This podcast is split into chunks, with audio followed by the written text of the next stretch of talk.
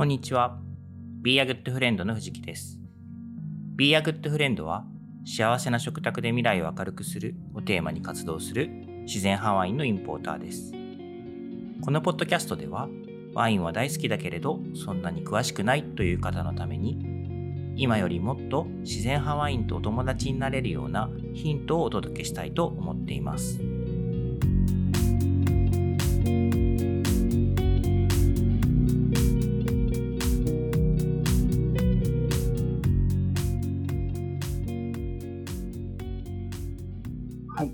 と、今日はですね、インポーターのお仕事、宮崎ルッポチロンさん10周年パー出張報告というお話をしたいと思います。はい、このタイトルからですね、お分かりになるように、実は実際ただいま出張中で、まあ、今日はあの戻るところなので、今空港なんですけども、なので空港で録音をしておりますと。はい。なので、なので、なのでなんですけど、あの、空港のアナウンスとかが入っちゃうかもしれませんけど、ご容赦ください。で、えーっとですね、今日まで、あの、宮崎県の方に出張しておりました。で、タイトルにもあるようにですね、目的としては、え宮崎市内にあるメンチリストですね、のルッポチロンさんとおっしゃるお店があるんですけど、そちらがですね、10周年を迎えるということで、あの、まあ、記念パーティーを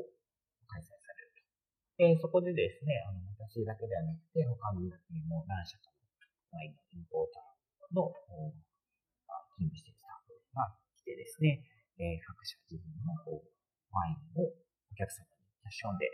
えーご紹介するっていうことをやっております。で、えーこういうですね、あの、直接、飲み手のお客さんと、こう、やり取りをする、コミュニケーションを取るというようなイベントっていうのは、まあ、かつては結構いろいろあったですね。でなので、あの、昔はいろいろこういうイベントにも、私も参加、え出展していましたと。えーまあ、出展していましたと言ってたんですけども、実際ですね、この自分で Be a Good Friend という会社でワインをインポートしてからはですね、こうこういう機会かなり、まあ、極端に少なくなっていたので、まあ、久しぶりだったんですね。まあ、ご時世いろいろありますので、まあ、こういった機会が久しぶりだったなっていうところです。で、えーまあ、普段はですね、なので、あの、ビジネス上で、えーコミュニケーションを取る相手っていうのはですね、あの、プロフェッショナルの方、ワインショップだったりとか、レストランの方だったりとかっていうことがほとんどなので、えーまあ B2B がメインってことですね。なので、こう、直接ですね、飲んでくださっているお客様、楽しんでくださっているお客様っていう人に、方々にお会いできる、お話しできる機会っていうのは、とてもちょっと貴重で嬉しいなと思って。今回はですね、あの、いろいろ、えっ、と、12種類ぐらいワインをお持ちして、えーまあ、ご案内をしていく。で、気になったものを、なんかチケットもらって飲んでもらう感じだったんですけど、中でもですね、あの、ちょっと面白かったなと思うのが、先週ずっとお話をしていたですね、あの、まあ、ちょっと参加に関わるワインというか、えー参加しやすい環境で熟成したワインっていうのを一種類持っていてですね、でそれは、あの、グザビエマルシェという作り手の、えー、レリクシール・ミステリューという名前のワインなんですけど、あの、シュナンブランというブドウを、でワインを作って、そのワインをですね、樽で熟成させます。で、樽で自然蒸発、えーして目減りする分というのを補充を普段はするんですけども、その樽に関してはしないで、えーあえてですね、こう、酸素に触れそうな環境で熟成させたというワインですね。で、これを、まあ、お持ちしてたんですけど、えー結構キャラが濃い味わいの ワインなんですが、あの、すごく人気で、嬉しかったなと思います。あと、この回でですね、ちょっともう一つ嬉しかったこうことをお伝えしたいなと思うんですけど、このポッドキャストをですね、聞いているよっておっしゃってくれた方が結構ちらほらいらっしゃってですね、それがすごいね、本当に嬉しかったなと思っていて、で、あの、なんかちょっと恥ずかしい気持ちもあるんですけど、こうやってこう、飲み手の方に、この話を聞いてくださってるんだなっていうのがありがたいなって思いました。で、まあ、特にですね、あのこういうイベントだと、まあもちろんたくさんの方がいらっしゃって、えワインを選ぶ時間っていうのがですね、本当一瞬なんですよね。もう10秒ぐらいとかで、えー簡単にこうプレゼンテーション、ワインの特徴を説明してですね、で、えーじゃあ気になるのはこれ、みたいな感じで選んでいただくというような感じがもうほとんどなので、なかなかですね、こう、伝えたいことの全部を伝えるっていうのはもう当然難しい。もうえ本当にエッセンスを凝縮してしか伝わらないですし、まあなんかこういうのね、本当エレベーターピッチみたいな感じで言うみたいですけども、本当エレベーター乗ってる間だけでこうプレゼンテーションするみたいな。なんか本当そういう感じで、えー、まあ、あの、好み聞いたりとか、こう気分を聞いたりとか、あと、その方のその今の興味に合わせて、ワインの提案をお勧めしなきゃいけないんですけど、まあ、その中でですね、ギュッと詰まったエッセンス、10秒で伝えられることぐらいしかできないというのが、まあ、えー、制約だったんですね。なんですけど、ポッドキャストをですね、こうして聞いてくださっている方だと、なんかですね、事前にある程度の情報共有というか、コンセンサスが取れてる。まあ、事前に仲良くなれてるって言ってもいいと思うんですけど、なんか、そういう状態になってるっていうのは結構新鮮な、今までなかったパターンなんですね。はい。で、あのー、まあ、こういうこうコンセンサスが事前に取れていることによって、なんかこう説明が短くてもですね、ちょっとこう、僕が伝えたいことをこう伝わりやすくなってるんじゃないかなっていうふうになってるだけでもちょっと面白い、ありがたいなと思いました。なんかですね、まあ今までこういうイベント立っててもですね、こう、あなた誰みたいな感じなんですね。普段その街にいるわけではないので、あのこの人どこから来たんだろうとか、新しい、あの、アルバイトの人かなとか、新しいスタッフの人かなみたいな。まあ、場合によってはなんかここのお店の人じゃないから、うん、どこのお店の人ですかみたいな風に聞かれることがあるんですけどね。あの、なんかそういう、まあ、相変わらずもちろんそういう要素はあると思うんですけど、一人でも二人でもですね、なんか私のことを、自然になんかちょっと親近感を持ってもらってる人がいて、で、えー、まあそういう人に、こう、今日はこういうワイン持ってきましたよって言いながら、お伝えできるのはすごくいいなと。はい。まあ、なので、でもね、あの、本当短い時間しかおしゃべりできないのでですね、あの、本当は一緒にテーブルを囲んでゆっくりご飯食べながらワイン飲みながら、なんかこうお話しするっていうのがやっぱ理想なので、そういった機会をですね、ちょっと今後持ってたらいいなと思っているので、はい、あの皆さん一緒に飲みましょうというお誘いでした。ゆっくり話せるんですね。うんで、まあ、あの、なのでですね、今回、あの、またこのポッドキャスト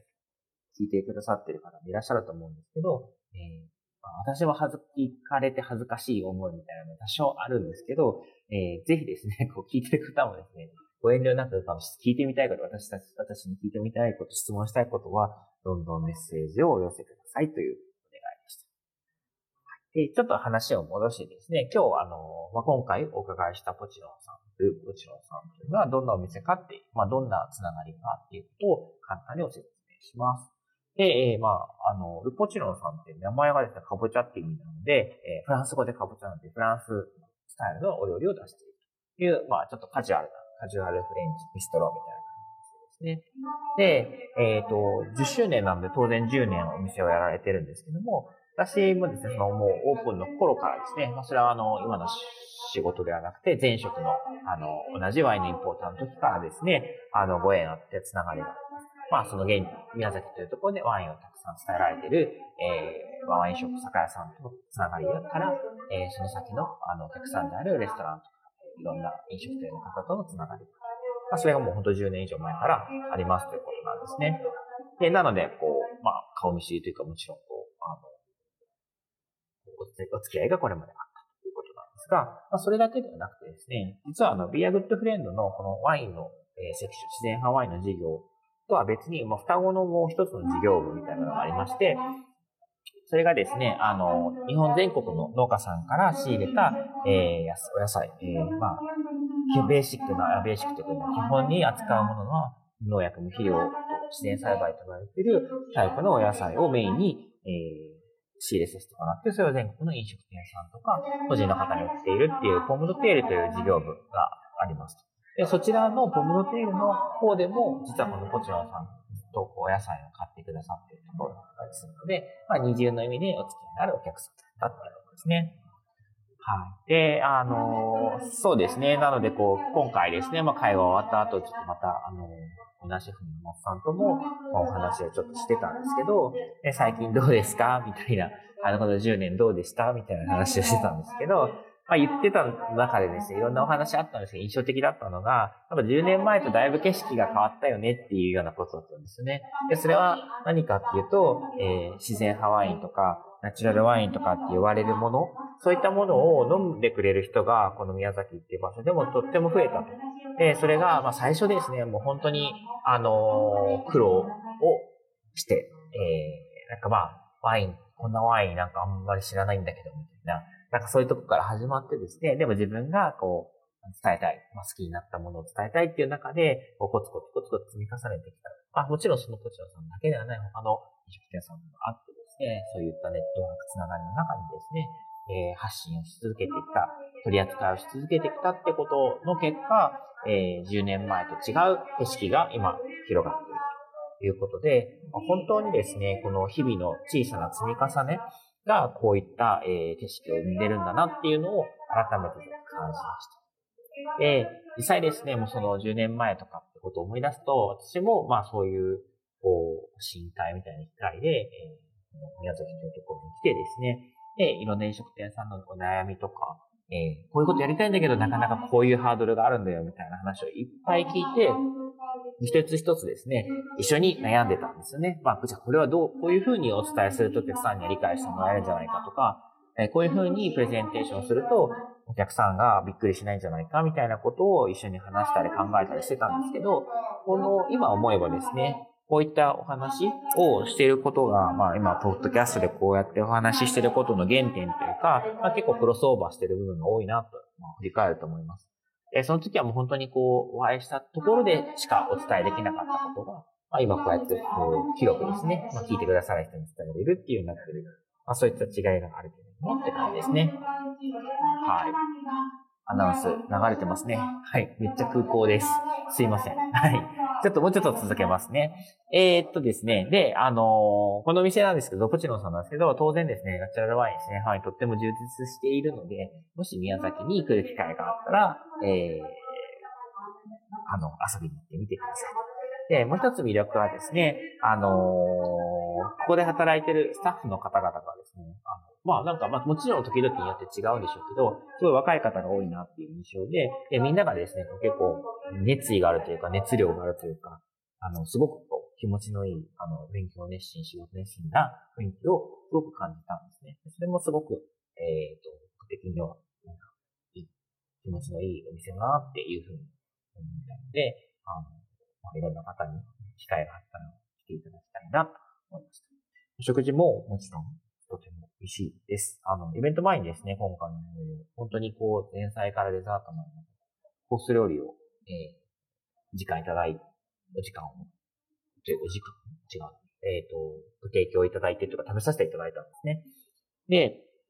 まあ、あの、素材一つ一つとか、まあ、お料理一つ一つすごく美味しかったし、えー、まあ、ワインと合わせてっていうことも含めて、もうとても、こう、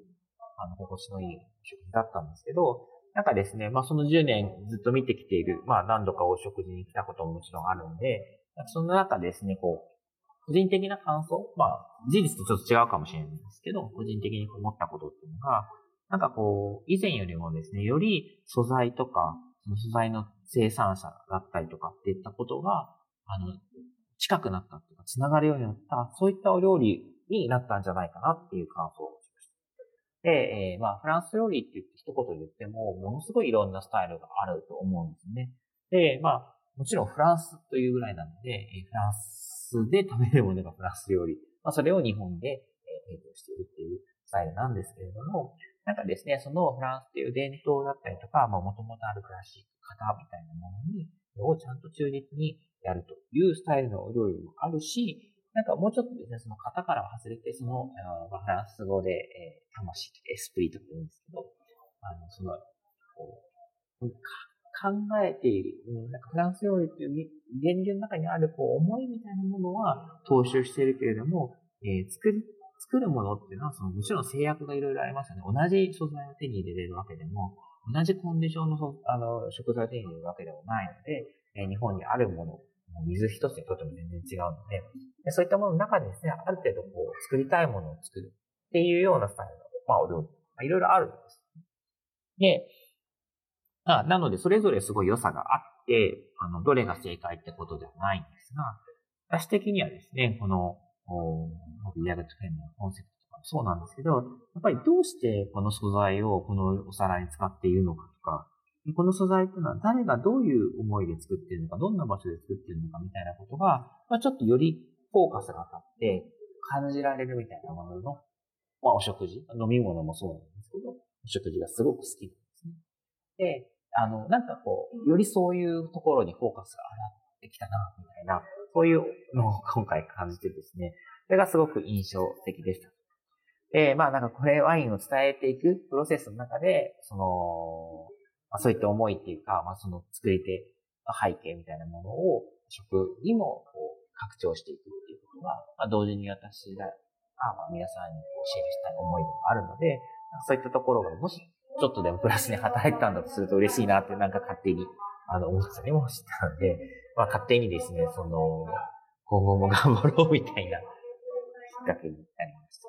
た。はい。で、まあ結局ですね、こう、まあ目の前に美味しいものがあって、で、まあ、その美味しいってだけでも素晴らしいこと、それに到達するまですごく大変なことなんですけど、プラスアルファですね、それが、あの、世界のどこかで誰かが、まあ、取ったものであったり、育てたものであったり、作ったものであったりするわけなんですよね。もうそうじゃないものっていうのはお皿の上に並んでないはずなんですよ。で、なんですけど、そのリアリティを感じる機会がちょっとあまりにも今まで少なかったかったなって思うんで、あの、そのリアリティを感じられるような食卓みたいなものが、やっぱりこう、私がこう将来見たい未来にある食卓だと思うので、なんかこう、そういう、こう、なんか、もの、そういう思いをですね、ちょっとこう、感じられるような、えー、食卓、お食事、えー、ワインみたいなものが、え、受け入れられている。まあ、この10年でより受け入れられたとするならば、それはすごく嬉しいことだなとで、まあ、今後さらに頑張りたいなと思いましたというのが、お話です。はい。ということで今日はですね、あの、インポーターのお仕事、えー、宮崎ルーポチロンさん10周年パーティーの出張報告をお届けしました。このポッドキャストを聞いた感想や、えー、コメント、まあ、ご意見などはですね、Twitter、Facebook、Instagram などで、自然ハワインと友達とハッシュタグをつけてお寄せください。いただいたご質問などは、この、この、ちょっと言葉が出てはい、えー、この、えー、番組の中でですね、お答えしていきたいと思います。すいません、ちょっとあの、タイミングよく、えー、空港のアナウンスがあって頭が真っ白になってしまいました。はい、ということで今日も最後までありがとうございました。